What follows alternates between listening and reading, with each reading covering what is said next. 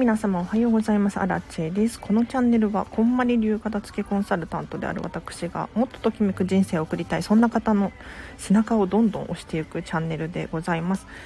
平日の朝はライブ配信をしております。こんまり流片付けコンサルタントに聞きたい質問だったりとかあと毎日1個ずつ課題を出していますのでぜひこれに答えることによってお片付けがねどんどん進んでいくそんなチャンネルです。皆さんぜひぜひ聞いていただければなと思います。平日の朝なので明日ちょっとね土曜日ですよね。お休みになっちゃうんですけれど。はい。また月曜日も聞いていただければなと思います。で最初はね人が集まらないのでじゃあちらっとお知らせだけしようかな。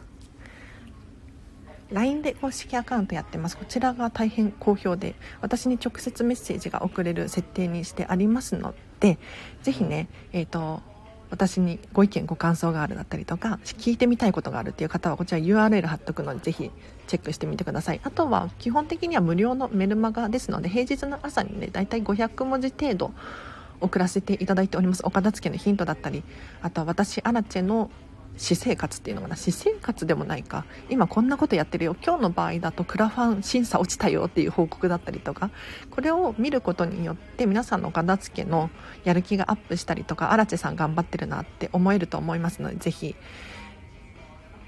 見ていただければなと思います。でさらに今クラウドファンディングの話が出たので話させていただくと今ですねお片付けのクラファンを申請中です。はいちょっと落ちちゃったんだけれど審査落ちたりまた書き換えなければならないんですが何をしようとしてるのかっていうとですねアラチェはこのチャンネル毎日毎日更新しているんですよね。うん。ででですよ。さらにこんまりさんの新たな資格を取得しようとしていて講演会ができるやつだったりとか講座が開けたりワークショップ開けたりとかあとは企業向けにお片付けを伝えることができるそんな人になろうと思ってですね、えっと、講座を受ける予定なんですけれどこれがめちゃめちゃお金がかかるんですよ。うん、なのでクラウドファンディングで支援してもらおうと思いちょっとね今作っていますただ私アラチだけがお得であっても仕方がないのでここめちゃめちゃお得なリターン皆さんがお片付けバリバリはかどっちゃうようなそんなリターン用意していますので例えばアラチお茶会1時間1000円からですねだったりとかあとはオンラインのお片付けレッスンこれねあの通常の価格の大体半分くらいでやろうと思ってますのではいこれめちゃめちゃお得なのでぜひこの機会にリターン買っていただければなと思いますあ、ゆるりさん今日もおはようございます。今日は廊下の収納とキッチンやります。いいですね。この宣言大事ですね。クラファンファイトです。ということで、ゆるりさんありがとうございます。クラファン審査落ちましたね、やっぱり。でも、以前は、なんかもう門前払いみたいな感じだったんですよ。前回。2回目審査落ちたんですけど、なんかね、もうこれはダメですよって、すっごい言われて、メールが返ってきたんですが今回はねこれとこれとこれとこれとこれがダメですみたいな5個くらいありましたねダメなポイントが。まずはやっぱりこんまりって名前使っちゃダメでしょっていうのと画像こんまりさんの画像使っちゃダメでしょっていうところですね。これはでも私アラチェは許可を取って使っているのであの OK なんですって言えば OK ですね。はい、あとは定価がある商品。これねなんか前回のクラファンとなんか規定が変わったんじゃないかなって思っていて3月の時点と今回の時点で変わったような気がしますね。なんかあの定価がある商品に対してはお得感を出してくださいみたいな言われました。要するに、えっと、プラスアルファで何か特典をつけるとかもしくはちょっと割り引いてやるとかどっちかにしてくださいって言われてでそもそも片付けコンサルって定価があるものではないんですよ。あの推奨されてる金額1レッスン5時間3万3000円っていうのが推奨されていてこの価値を崩してほしくないっていうふうに言われているんですが、まあ、コンサルタントさんによってはこれよりも全然高い金額でやってる人もいますからなので定価が決まっているっていうことではないんですよね。うん、でここが引っかかっちゃったんですよ。でさらにねなんかいろいろ引っかかりましたね今回。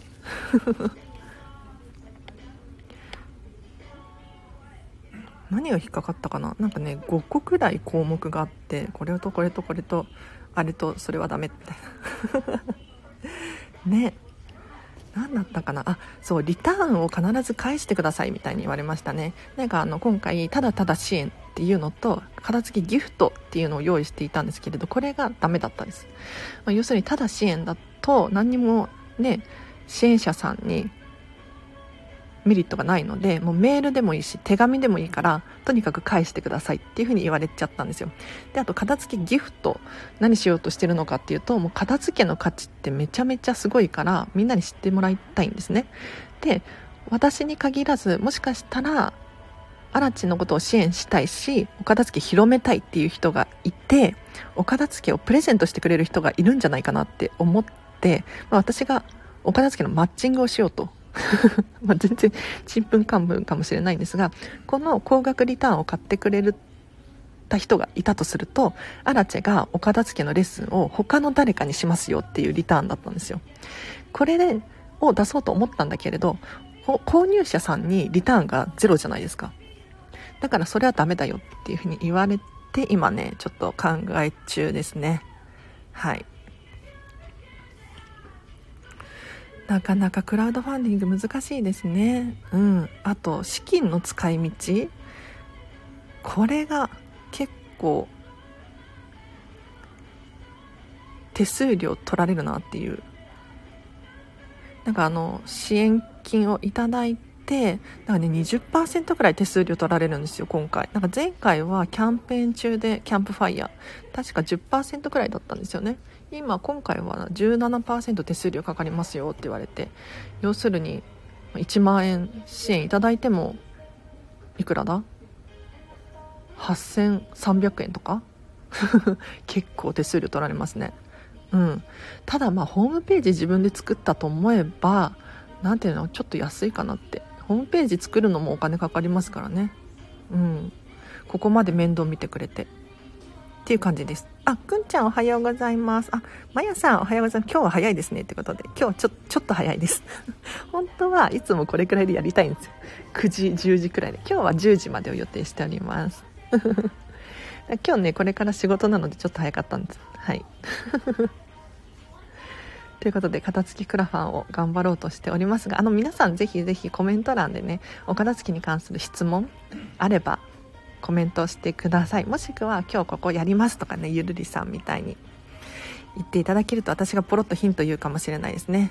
廊下の収納って何だろう？廊下に収納ってある人あんまりあるか？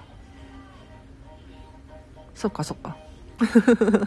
いいですね。これ宣言するとやる気になりますもんね。はい。手数料17%結構かかるんですね。ってそうなんですよ。クラウドファンディング結構手数料かかるんですよね。持ってかれちゃう。そうだから全部丸々アラチェに入るわけではないんですよ。はい。なんかあの結構お得な金額に設定しちゃったがために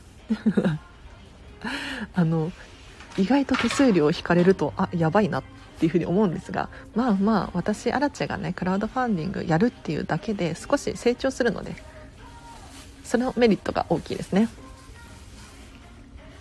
ちなみに昨日の課題やりましたっていう方いらっしゃいますか？あの毎日平日ライブ配信しているんですがあの課題を出してるんですよ。お片付にまつわる課題。はい。これねバリバリはかどっちゃうと思うんですが昨日の課題何だったかっていうとストック。皆さんストックありますよね？きっと。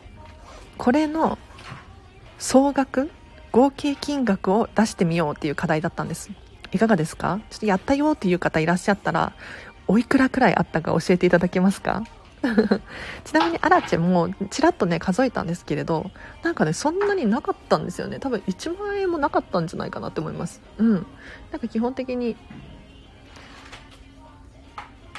消耗品とかはなくなってから買おうっていうことを 決めていて。いやアラチェの場合はまあ妹と暮らしてるんだけれど基本的にあの別々で管理してますね物は。で自分のものに関してはもう切れたら買うっていうのを決めてるんですよ。だからあの自分1人さえ良ければいいのでそんなにストックを持っておく必要がないんですね。これがご家族とかいっぱいいるっていう場合はまた話が違ってくると思うんですが本当にねストックがほとんどなかったですね。1個あのボディクリーム、まあ、言っても2500円くらいのセラミドクリームなんですけれどあれが丸々1個あって使ってないやつがあってでちょっと早く買いすぎちゃったなっていう反省がありましたね。うん。だって買ってからもう半月くらい経ってるんですよ。でも手を出していない。要するにこの半月の間スペースを取っちゃってるんですよね。これちょっと大反省でした。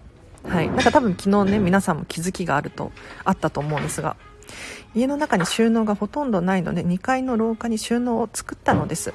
寝室の押し入れ仏間の押し入れくらいしか作り付けの収納がありません。やっぱり。なんかあの収納少ないお家結構多いですよね。本当に私もね困った経験があります。なんかなんて言うんだろう。シェアハウスに住んでいたことがあって住んでいたっていうか転々としてるんですけれど。もうねあの自分の部屋の収納が全然ないお家があって困りましたね。うんなんか見せる収納っていうのかな。なんかあのクローゼットとかではなくってただただ部屋にこう棒がついててそこにかけられるんですよハンガーを。でもそれだと全然隠せないし結構当時はねまだ部屋が片付いてなかったからごちゃごちゃして見えたんですよ。うん。収納の問題ありますよね。でもまあまずは物の物量を見極めてから収納を考えるといいかもしれないですね。ざっとした金額ですけど私も1万円くらいだと思います。を私は使っているのプラス1つストックにしています。でも今ラップとハンドソープの買い置きは切れています。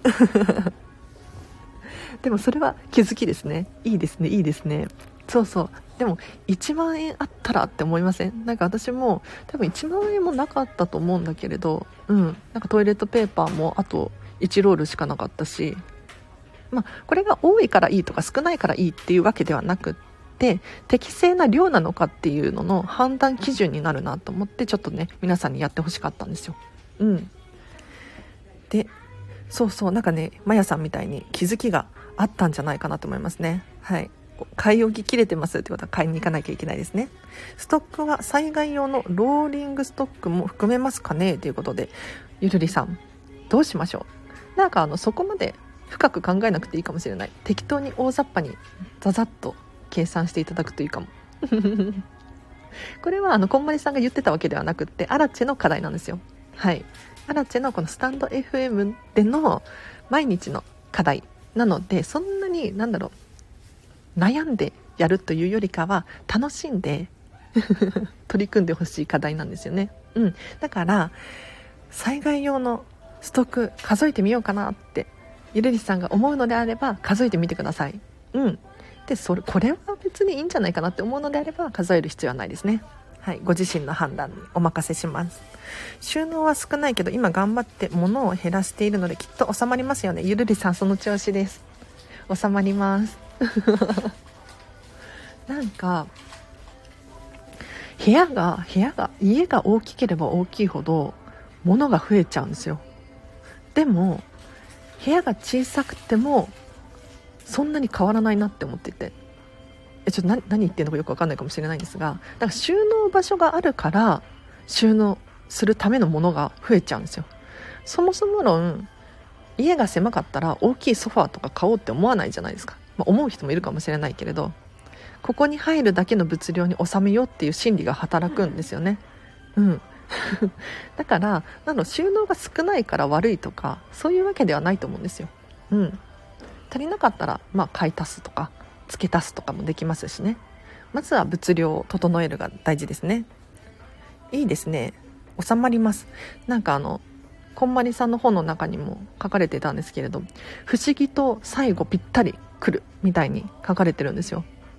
お片付けが終わるとなぜかピタッとね収納に収まっちゃう現象がよく起こるらしいです。で私アラチェも片付けコンサルをしていてそういう人何人も見かけましたね。えここ収まっちゃうんだって。むしろアラチェがびっくりしてて。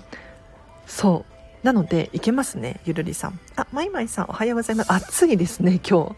私もびっくりした。もうついに夏だって思いましたね。なんかセミも鳴いてたし夏感がなんかもう久しぶりに青空がで雲ももくもくしていてあこちらはあの関東なんですけど横浜ですけど。はい。東京に住んでて横浜に職場があってシェ,、えっと、シェアオフィスも横浜なんですよ。なので今シェアオフィスからお届けしております。皆様体調管理は気をつけてくださいね。なんかマスクしてるじゃないですか。マスク暑苦しくないですか。ね気をつけてくださいね。ローリングストック含めなかったら2000円いかないくらいです。昨日は物の住所の付け方をネットで調べて悩んでました。あゆるりさんすごいそんなに少ないんだ。いやなかなか珍しいタイプだと思います。うん。え多分私より少ないかも。私もね1個だからボディクリームのストックが全然使ってないのに早すぎて買っちゃってそれは後悔してますね。うん。その分のスペースあったらとかあとは化粧品とかも新鮮なうちに使いたいのでなるべく。家にずっと保管してあったらそれだけ鮮度が落ちるっていうのかな。気がしてちょっと反省ですね。はい。あでも2000円ってなんか逆に羨ましいな。だいぶミニマムですね。すごいすごい。あ、あこさんおはようございます。昨日の復習から入っていました。昨日の課題の復習ですね。えっ、ー、と、このチャンネル平日の朝ライブ配信しているんですが、毎日1個ずつ課題というか、なんかお題、なんていうの、宿題みたいなの出してるんですよ。今日も後半にね、話しますね。はい。今日10時までなんですけれど、10分くらい前になったら話します。昨日の課題はちなみにストックの合計金額を出してみようっていう課題だったんですよ。なんとなく頭の中でチャリンチャリンとそろばんを弾いていただいて。例えばなんですけれど消耗品ですね。えーと、ラップとかアルミホイルだったりとかあとは歯ブラシとか歯磨き粉とかもそうですね。あと私のようにボディクリームだったりとか化粧品とかもそうかもしれないですね。あとはトイレットペーパーとかもそうだし乾電池文房具とかもそうです。これの使っていない消耗品の合計金額です。だから使っているものに関しては別に大丈夫なんですよ。そうじゃなくってまだ使ってない手を出していないんだけれどお家にある子たち。これ結構意外と結構な金額いってますよ。うん。でゆるりさんの場合は2000円いかないくらいですっていうなかなかつわものなんですけれど。はい。皆さんいかがだったでしょうか？もしまだやってないよっていう方いらっしゃったら今ねちょっとなんとなく計算してみていただくとなんかね気づきがあるんじゃないかなと思います。もうちょっと遅めに買ってもよかったかなとかあこれ切らしてるから買いに行かなきゃいけないんだったとかいろんな気づきがあるかなって思いますよ。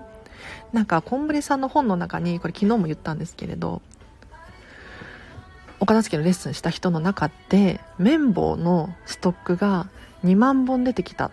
確か2万本だったと思うんだけれど。っていう記述があって これさすがにこんなに持ってても使わないじゃないですか、まあ、使うのかもしれないけれどねえ2万本の綿棒はやばいなと思うので皆さんもねあのストックあれば便利かもしれないんですけれどちゃんと把握してあげてくださいね。おはようございます。昨日ギリギリ聞けたのでストック数えました。3万円くらいになっちゃいました。自分で買っていないものもあるんですよね。ということでロックさん確かに。確かに。私も妹と一緒にお家住んでるので分かりますね。妹のストックうん。まあ、一緒に共有で使っているんだけれど、はい、私は使わないのにあるものとかってありますよね。でもまあこれは人のものだしと思って全然私の管理下にはないんですけれど。確かに。でも3万円くらいになっちゃいましたってことはあれですかね。多いなって思ってるっていう感じですかねロックさん。どうかなどうかな。でもこれ気づきですよね。うん。なんか例えば3万円でも足りないわっていう人は絶対にいるんですよ。例えば大家族であるとか。ね。一方で3万円は多すぎるって思う人もいるはずなんですよ。これは人によってそれぞれなんですがまずは自分が持ってる量を把握する。これが大事なんです。はい。多分私もめちゃめちゃ少ないです。ギリギリすぎて困る時もということであこさん私と同じタイプですね。一緒です。確かに。なんかこの間もうトイレットペーパーなくなってから買いに行くみたいな。あと1回分しかないみたいな。もう近くのコンビニに行って買いましたよ。はい。なんかあのでもなんとかなるんですよね。うん。なんとかなったんですよ。だからまあ大丈夫なんだっていう気づきでもありましたね。はいあこさんありがとうございます。おはようございます。まだストックやれてないです。そしていろいろバラバラな場所にみんな住んでます。あら、テープさん大変です。一緒の場所に、一緒の場所にしてあげてください。そう、これお片付けの、まあ、コンバニメソッドのっていうのかな、基本中の基本なんですが、同じカテゴリーのものは同じ場所に収納する。これを守ってほしいんです。例えば乾電池とかが、なんか、こっちの引き出しにも入ってるしあっちにも置いてあるしなぜかキッチンにも置いてあるとか。あとはそうだな文房具とかもボールペンがあっちこっちに分散されて保管している。本とかもそうかもしれないですね。これがあると、まあ、どうしていけないのかっていうと結局自分が何本のボールペンを持っているのかっていうのが把握できないんですよ。そうするとあそういえばもうボールペンないかもしれないから買いに行こうって買っちゃうんですよね。そうするとどんどん物量増えていきます。なのでなるべく同じカテゴリー同じような匂いがするものっていうのかな。機械っぽいものとかうん紙っぽいものとか。これを同じカテゴリーで引き出しに入れたりとかクローゼット入れてみたりとかするとすごくね快適です。綿棒3箱余分にありました。あ、ロックさん見つかっちゃいましたね。いや、すごい、すごい。でもこれは気づきですね。しばらく綿棒は買わなくて大丈夫そうですね。はい。なんかうちもね、綿棒があって、あ、全然雑談なんだけれど、あの、鳥ちゃんがいるんですよ。妹の。鳥を飼ってるんですが、その子が綿棒で遊ぶのが大好きで。その子用の綿棒がありますね、うちには。皆さんすごいちゃんと把握できてるのがすごいっていうことで。ねえ。いやほんとそうなんですよ。なんかお片付けすると物がね把握できるようになってくると思います。うん。で把握できるようになってくるとようやく整ってくるような気がするので私もねアラチェもかつて全然把握できてなくって何がどこにあるのかさっぱり分かんなくって大変だったんですよ。でそんなにあの物が多かったわけではないんだけれどあのお洋服洗濯中なのかどうかもわからないみたいなことやってましたねはいお片付けしましょう 結局ねはい、今日もありがとうございます。結構な方も聞いておりますね。はい。今日は10時までを予定しておりますので、ぜひね、あの、お片付けに関して聞きたいことだったりとか、まあ、アラチェに聞きたいことでも大丈夫ですよ。はい、何でも聞いてください。もしくは、今日これこれやったよ、これこれやる予定だよとかっていう風に言っていただくと、私、アラチェがポロッとヒントを言う可能性がありますね。同じカテゴリーは同じ場所、メモメモっていうことで、ゆるりさんありがとうございます。そうそう、同じカテゴリー、例えばそうだなキッチンにキッチンで必要じゃないものが置いてあったりとか洗面所なのに全然違うものが置いてあるとか。それだとまずいんですよね。うん。あれどこやったっけ？家族も、まあ、ご家族で暮らしてらっしゃるっていう方がいると思うんですがもう家族も分かんなくなっちゃうんですよ。ママあれどこって。でもそもそも論明らかに分かる場所があったらママどこっていう現象もならないと思うんですよね。うん。なので是非ね同じカテゴリーは同じ場所ですね。これがおすすめです。おとといのありがとうの課題クリアできました。あこさん素晴らしいです。おとといのそうあありがとうの課題って一体何かっていうと、ま、毎日平日1個課題出してるんですが昨日はストック消耗品の合計金額を出してみる。おとといはありがとうを人に10回言わせるっていう。言わせる言ってもらうかいいのかな？うん。だったんですね。はい。で、どういうことかっていうと、ありがとうを人から言ってもらうためには、やっぱりそれなりの行動をしなければならないんですよ。うん。なので、10回でいいから、ありがとうを言わせてほしい。っていうのが課題だったんです。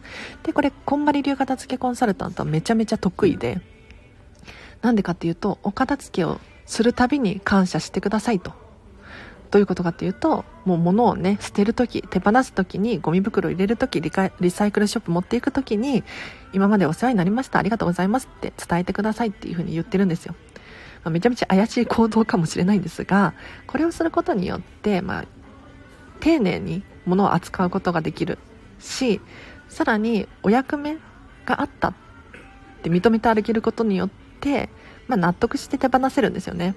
新品かもしれないけど私には似合わなかったことを教えてくれたお洋服ありがとうみたいな感じですねはいなので人に感謝を言わせるこれね自分優しくなれるのでおすすめですパスタ、ホットケーキミックス、お酒48本。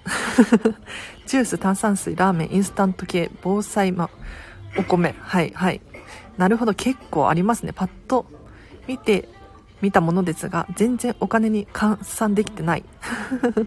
でも結構ありますね。でも家族がいらっしゃったら、まあ、これだけあってもあっという間なのかなって思うんですが、ねお酒48本。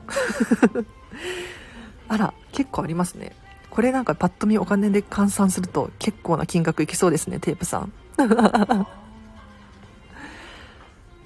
でもね、まあ、これは人によるので、例えば週に1回しかお買い物に行けないとか、うん、なんだろう、お子様がいらっしゃるとかだと、まあ、これくらいになってもいいと思うんですよ。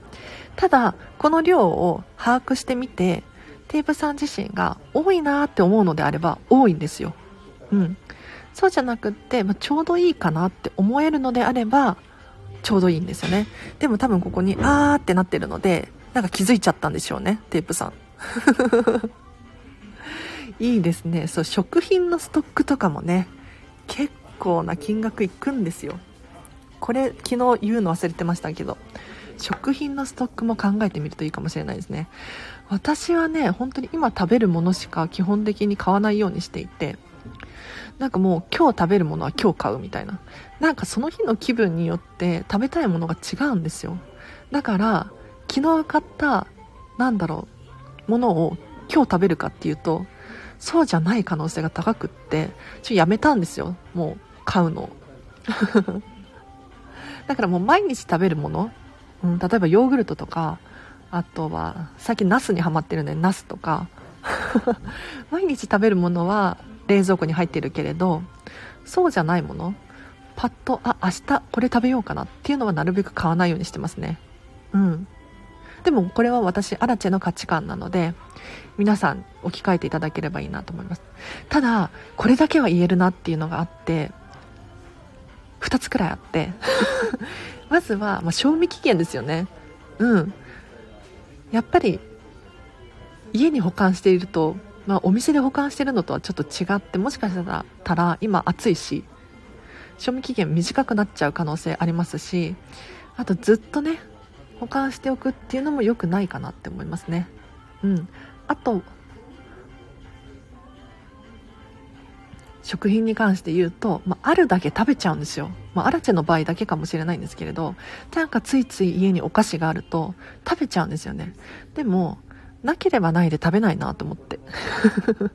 これおすすめです。わかります？私は、それらはほとんどローリングストックです。ゆるりさん、なるほどね。ローリングストックいいですね。ちゃんと回転してるんですね。うんうん。それ大事ですよね。なんかお米とかも、なんだろう、ついついストックしがちなんだけれど、なんか、買うの早すぎたなって反省することがあって、うん。私、アラチェは最近はもうお米も切らしてから買うって決めてますね。そう。なんかお米最悪食べなくても大丈夫なんですよ。なんとかなるので、切れてから買って、も大丈夫かなって思います。あ、いつこさんおはようございます。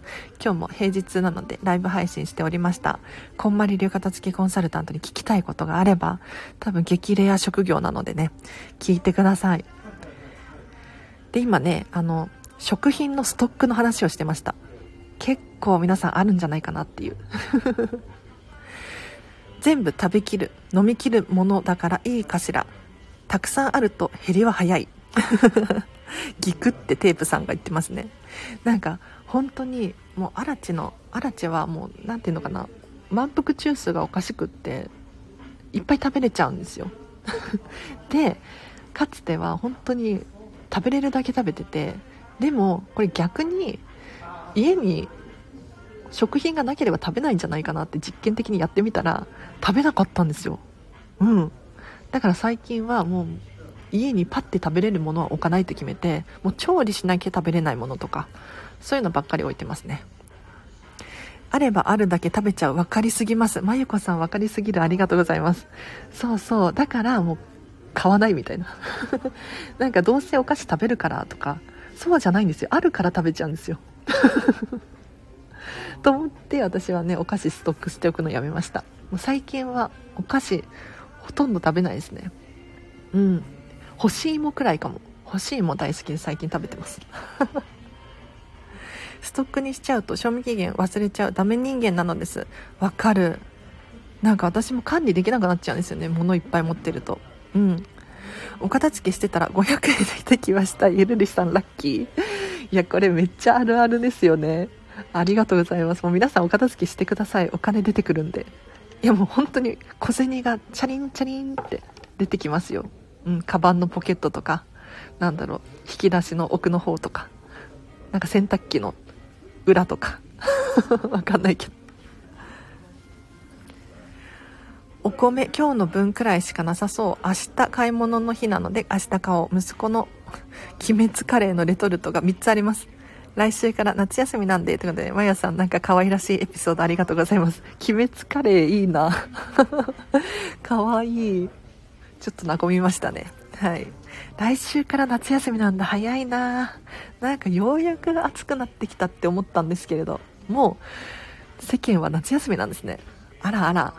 それは大変ですね。わかります。賞味期限が短いものは危険です。コストコ好きだから毎回大量です。あそっか。コストコね。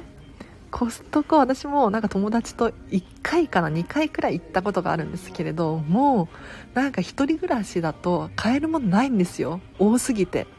物量が。なんかそんなねいっぱい買っても食べきれないしなみたいな。うん。ちょっと躊躇しましたね。いやでも家族で暮らしてらっしゃったらめっちゃ便利ですよね。うん。安いしね。ゆるりさんほんとそれありますよね。わあ500円。ってことで。500円は結構大きいですね。うん。ストックありすぎてどう片付けたらいいのか。生活雑貨がありすぎなのか。スポンジとか布巾とか。くんちゃんあら。気づいちゃいましたね。ストックありすぎなんですね。そしたらもうしばらくはストックを買わないっていうのが一番の手段ですね。もしくはまあ誰かに譲るとか職場まあくんちゃん働いてないかなどうなんだろう職場に持っていくとかも結構おすすめしてますねはい生活雑貨がありすぎなんですねうんこれはでもよくよく考えましょう。くんちゃんの中に答えがありますね。ゆるりさん500円。昨日車のお片付けをしてたら私もお金出てきました。やったー、ロックさん。もうじゃあお金の授業しましょうか。そして貯金箱に入れようと思ったら棚の奥に貯金箱を落として中身ぶちまけて 今棚動かし中ですついでに棚の裏拭いてきますってことでついでに掃除ができたようでよかったです。これはねポジティブに捉えましょう。うん。500円大きいですよね。ついでのお掃除これも円。そうそう。あテープさんよく分かってらっしゃる。私もお片付けでお金出てきましたよ。やった皆さん皆さんなんか金運上がってますね。このチャンネルなんとお片付けのチャンネルにもかかわらず金運が上がるという。臨時収入です。はい。じゃあお金の授業しましょうか。お金の授業。えっ、ー、とねやっぱりお金眠らせとくと価値が下がるんですよね。例えばそうだな何年も何十年も500円玉貯金してる。とかっていう方いらっしゃるんですがこれ価値下がってますよ。まあもちろん楽しみとしてねやるっていう分にはいいんですがどういうことかっていうと、まあ、日本でさえも物価高上がってますよね。消費税上がってます。で多分これからもね消費税上がるんじゃないかなと思うんですが要するに1年前1000円だったものが、まあ、今年1000円とは限らないんですよ。1010円になるかもしれないし消費税が上がってね1100円になるかもしれないし。ねこれは分からないんです。要するに、まあ、ほとんどの場合物価が下がるっていうことはないのでお金を眠らせておけば眠らせておくほどなんだろう当時は確かに1000円でもらいただいた価値かもしれないんだけれどこれが10年20年経つと同じ1000円でも買えるものの量が変わってくるんですよ。そうすると価値下がっちゃうんですよね。でお片付けをしてほしいんです。要するにお片付けをするまで眠っているお金があったとしたらこれめちゃめちゃもったいないです。はい。物価差物価上がってます。これえーと、ポイントとかもそうですね。クーポン券とかもそうだしクオカードとか商品券とかもそうです。はい。これ気をつけてください。うん。あくんちゃん働いてるんですね。そなんかね消耗品例えばボールペンとかなんか持ちすぎちゃってるなっていう場合は職場に持っていくっていうのを私は結構おすすめしてますよ。かなりありがたがれますね。はい。お片付けすると金運上がるって言いますよね。そうなんです。もう文字通り金運が皆さん上がってると思います。見つかっちゃうからねお金がね。はい。私はそんなに出てこなかったかな。でもあのフリマアプリでね売ったりリサイクルショップ持ってったりするとお金に変わりますよね。なのでここでもやっぱりお金が増えるんじゃないかなって思います。なんかあのずっと眠らせておくよりかは今の自分がときめくものこれに換金した方が今楽しいと思うんですよ。なので何て言うのかなお金もそうだけれど物もそうですね。うん。今生きてるんですよ私たちは。だから今が楽しいもの。これをどんどん増やしていくのがおすすめでございます。ついでに掃除しようと思えるようになった。自分に成長してくれてありがとう。本当だ。確かに。なんか何でもポジティブに捉えられる人と逆にネガティブに捉えちゃう人とかいますよね。これもったいないなって。ただただ、えーと、自分の解釈の違いだけです。本当に。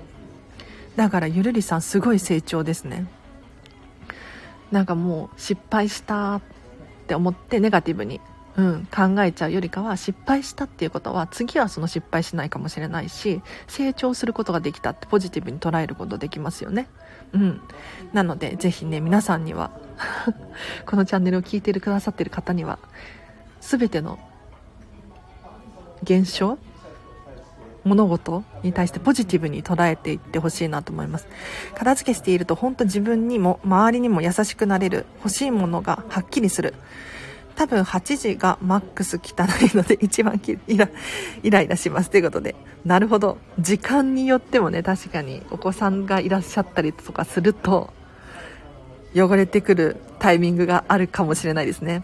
私もアラチェもねやっぱり家に帰ってくると部屋が汚れますね。うん。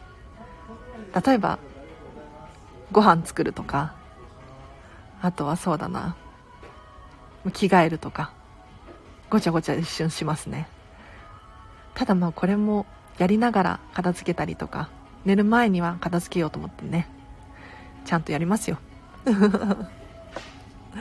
ゃあ8時がイライラタイムなんですねテープさん。それはそれは大変だ。まできない時はできないでしょうがないのでね。あんまり自分追い込んじゃってもそれが余計にイライラになっちゃうので。まあ、次の日に回したりとかしてもいいかなって思います。なんか朝ってすっきりしてるじゃないですか。だから朝頑張れたりするかなって思うのでおすすめです。荒地さん片付けだけでなくお金の考え方の話もためになります。まゆこさんどういたしまして。どういたしましてとか。そうお金はね結構ね重要ですよ皆さん。うん。例えばそうだな。だか私アラチェはスマホ代がかからないんですよ。なんでかっていうとあの楽天モバイルにキャンペーン中で入ったんですね。だから1年間無料なんですよ。で確かに楽天モバイルだとつながらない場所が多いんですが、まあ、つながらない時はつながらない時で本読んだりとかできますし、まあ、ここもシェアオフィスで w i f i 使えて職場もお家も w i f i の環境があるので全然苦ではないんですよね。うん。なのでお金本当に重要です。なんかあの少しでも安くなるのであれば固定費下げる。これね意識するとめちゃめちゃ浮いてきますよ。例えばクレジットカードをなんだろういっぱい使い分けるのではなくって1個にまとめちゃえばそれだけポイントが1箇所に貯まると思うし。あとはそうだな。使っていないサブスク？私結構サブスクリプション、まあ、定期月額払いっていうのかな？のものに入っているんですが使っていないものに関してはもう躊躇なくどんどん解約していきますね。なんかダラダラとなんだろうな継続購入し続けちゃう。なんか解約するのめんどくさいから。それだとお金どんどん逃げていくじゃないですか。ねもうやっぱりお片付けをするよりも何よりも出費を減らす。これをするとお金貯まっていくと思いますよ。大事な学びです。はい。いや日本ってお金の勉強しない国らしいんですよ。なんか学校でなんか外国ではお金の授業があるらしいですよ。ちゃんと投資の授業があったりとかするらしいんですよね。だからちょっとこの話もねしていきたいな。なんかお片付けに通ずると思うんですよ。うん。すごく。お金って。だからまあできできる時にじゃあこの話ちょろチラチラしていきますね。物がごちゃっとしてくるとイラッとしちゃいますね。自分の気分のためにも片付けは大切。本当にそう。なんか物って心を表しますよね。いやもう片付けコンサルになった今だとすごく理解できる。あグローブさん。今朝子供が牛乳をこぼしイラッとしましたが 床掃除できました。いや素晴らしい。ポジティブシンキング。もう花丸ですね。ポジティブポジティブ。引き出し片付けたら6277円。小銭？小銭？小銭で6000円はすごくないですか？おめでとうございます。めちゃめちゃラッキー。どうしましょうね。6000円。なんかワクワクしちゃいますね。あアコピさんおはようございますもうね今日ね10時までを予定してるんですが もうそろそろ終わりですそろそろ課題に入らないと自分が教えられないから学校で子供たちにお金の授業を教えてほしいです、してほしいですねってことで。確かに。クローブさんすごい、すごすぎる。6000円はすごすぎる。もうラッキーすぎてやばい。いいな。私もなんかもうちょっと片付けしたら出てこないかな。ね、お金の授業してほしいですよね。なんか投資してます？皆さん。いや、私最近始めたんですけれど、なんかそんな概念なかった。お金に働いてもらうっていう概念なくって。で、学校で習った記憶もないんですよ。なんか私、商業高校出身なんですけれど、なんかビジネスの話は学んでたんだけれど、何て言うのかな。投資の話って聞いたことがなくって。でも、よくよく考えたら、意外と、ビジネスゴリゴリの人とか投資してるんですよね。うん。いやなんか危険なものとかギャンブル的なものっていう認識があったんですがもうそれがガラッと変わって最近はいやお金の授業大事ですよねということでじゃあ今日の課題に入っていきましょうか はい1日1個平日の朝課題を出していてこれに真剣に取り組んだ人はなんとお片付けがはかどっちゃうっていう ついには終わりが来るんじゃないかなって思いますので、ぜひね、1日1個やってほしいなと思います。で、今日金曜日ですよね。ちょっと明日土日お休みになっちゃうんですけれど、ぜひ月曜日までにかけてやり続けてほしい。ですが、今日の課題。はい。ちょっと怪しいかもしれないんですけれど。今日はですね、クローゼットを眺めるです。クローゼットを眺める。ちょ今できますね。ちょっとクローゼット開けてください。クローゼットない人は、ちょっとあの、洋服ダンスとか、引き出しをこう、開けてもらって、眺めてください。眺める。眺めてどうすんのって思うかもしれないんですが、これね、あの、こんまりさんも言ってたんですけれど、結構収納に関して眺めるといいよっていう風に言ってるんです。うん。例えば、そうだな、このお洋服もお役目終わってるかもしれないとか、なんとなくこのクローゼットときめかないとか、もしくは、まあ、アラチェの場合は好きなお洋服ばっかりだから、クローゼット開けるたびに、可愛い、やばい好きいやときめくみたいに思うんですよ。本当に。これ嘘じゃなくね。もう可愛いって思うんですね。なのでちょっと眺めてみてほしいです。で自分がどんな気持ちになるのかこれを向き合ってほしい。でこれの応用編として、まクローゼットだけに限らず本棚眺めてみたりとかキッチン眺めてみたりとかなんかあんまり普段の生活でじっくりとねお家に向き合うっていうことをしてないんじゃないかなって思うんですがちょっとたまにはお家にねまあ、感謝の気持ちを込めて眺めてみませんか？もっと大事に使えるなとか なんかいろんな感情が込み上げてくると思います。お賽銭集めていましたが参拝など自粛で行けずこれも幸いです。お金の仕組み漫画もあるのでお子様とどうぞ。あなるほどね。漫画のやつだと読みやすいですね。お子様と勉強するのにもいいかもしれない。グローブさんありがとうございます。お賽銭用に集めてたんですね。小銭を。そしたら、私、アラチェはね、結構お賽銭入れるんですよ。実は。うん。別に神様を信じてるとかそういうわけじゃないんですけれど、まあ、500円玉があれば500円玉入れたりとか、あとちょっと、年に1回、ま、お正月の時とかもうガツンと入れちゃいますね。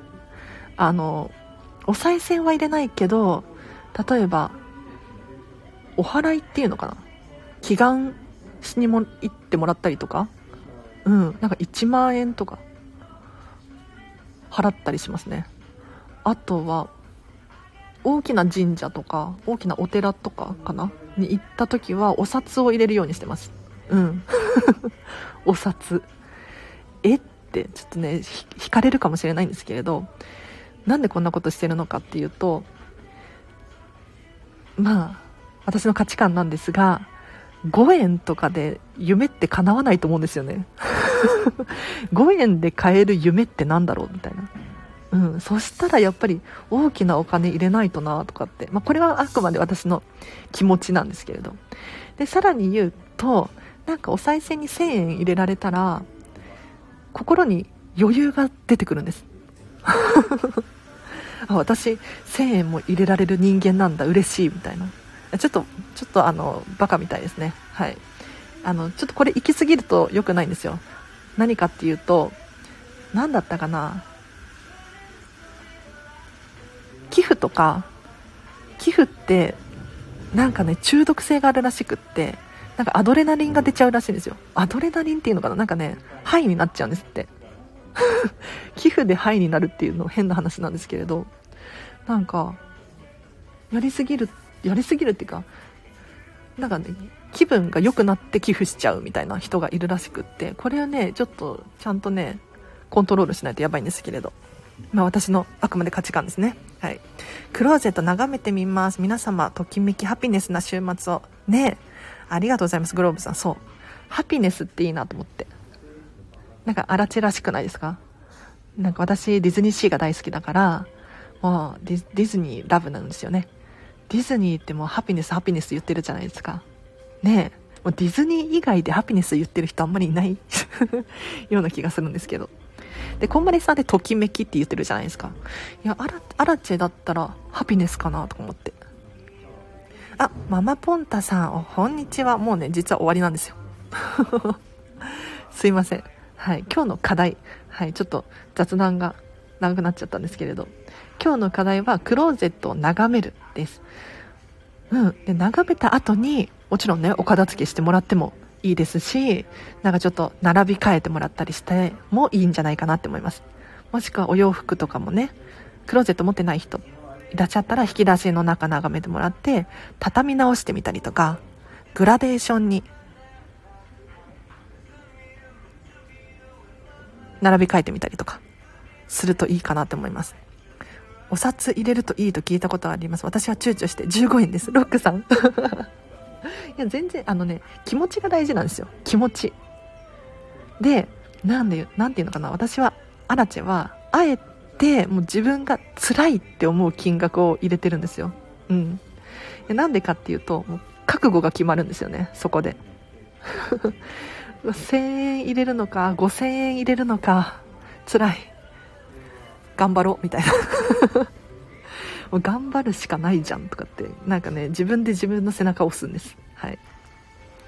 そんな使い方してます神社で。あでも近所の神社にはそんなに入れないかな。うんなんかちょっとお正月とかあとはたまにね大きい神社に行くんですよ。うんなんか通りがかったついでにとか美容室行くついでにみたいな。その時年に45回かな？うんバンって入れちゃうんですよね。いやでも思いますよ。これ入れなかったら私だっていくらよ？みたいな。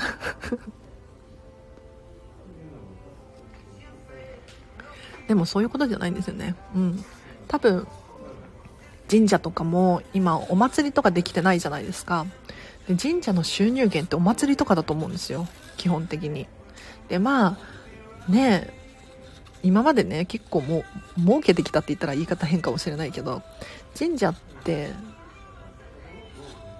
そんなにね貧しそうな感じでもないからなの1年2年お祭りができなかったとしても大丈夫だとは思うんだけれどそれでもねなんかなんか神社があることによって救われてる人いるだろうしと思うとなんか余計にお賽銭入れたくなっちゃう。変な思考ですよね。寄付が大好きでもともと。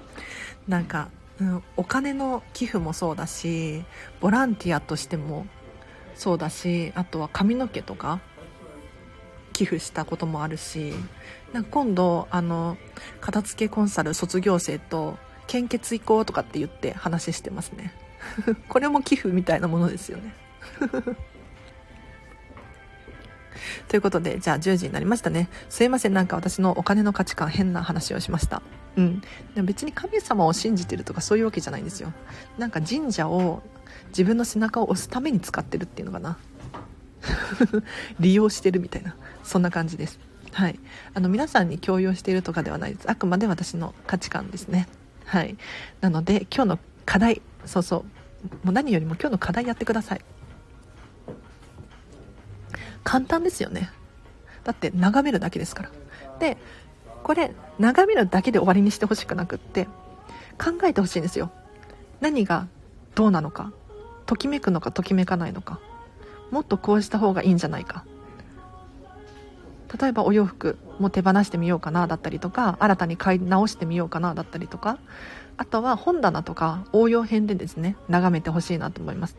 洗面所眺めてみたりとか冷蔵庫の中を眺めてみたりとかあんまりしないと思うんですよ、うん、だからこの機会にですねもう簡単ですよね、うん、1分2分でできると思うんです。なので皆さん部屋中ぐるぐるしていただいてもう土日にかけてねやってもらって是非何か気がついたことがあったらこのコメント欄で教えていただいても結構です。はいもう私必ず読んでますから。愛を込めて。あとはレターとかいただけると嬉しいなと思います。匿名でこのチャンネルのご意見ご感想だったりとか質問等が送れますのでぜひね送ることによってさらにやる気がアップすると思いますしご自身のアウトプットの場所としてもね使えると思いますのでぜひねコメントお待ちしております。ではこの辺りにしようかな。最後ちょっとお知らせだけ。LINE で公式アカウントやってます。こちらは無料のメルマガですね。平日の朝大体500文字くらい。12分で読める内容のお片付けのヒントだったりとか今のアラチェの状況なんかを話させていただいております。これ見るだけであアラチェさん今日も頑張ってるなとか、うん、あ私もこれ参考にしてみようとか思えるんじゃないかなって思いますのでぜひお友達登録してみてください。特典として直接私にメッセージが送れるのでぜひねなんか気づきだったりとか送っていただけると私必ず読んでます。はい。でなるべく返事もしていますので、ぜひね、使っていただければなと思います。あとは、クラウドファンディングですね。ちょっと今、審査落ちちゃったんですけれど、2回目の。クラウドファンディングを申請、申請しようとしてます。はい。なので岡田付のクラウドファンディングこれねリターンに支援していただくとめちゃめちゃ岡田付はかどるそんな内容になっていますのでぜひねまだ見てないよという方いらっしゃったらちらっとでも見てほしいですね。リンク貼っておきます。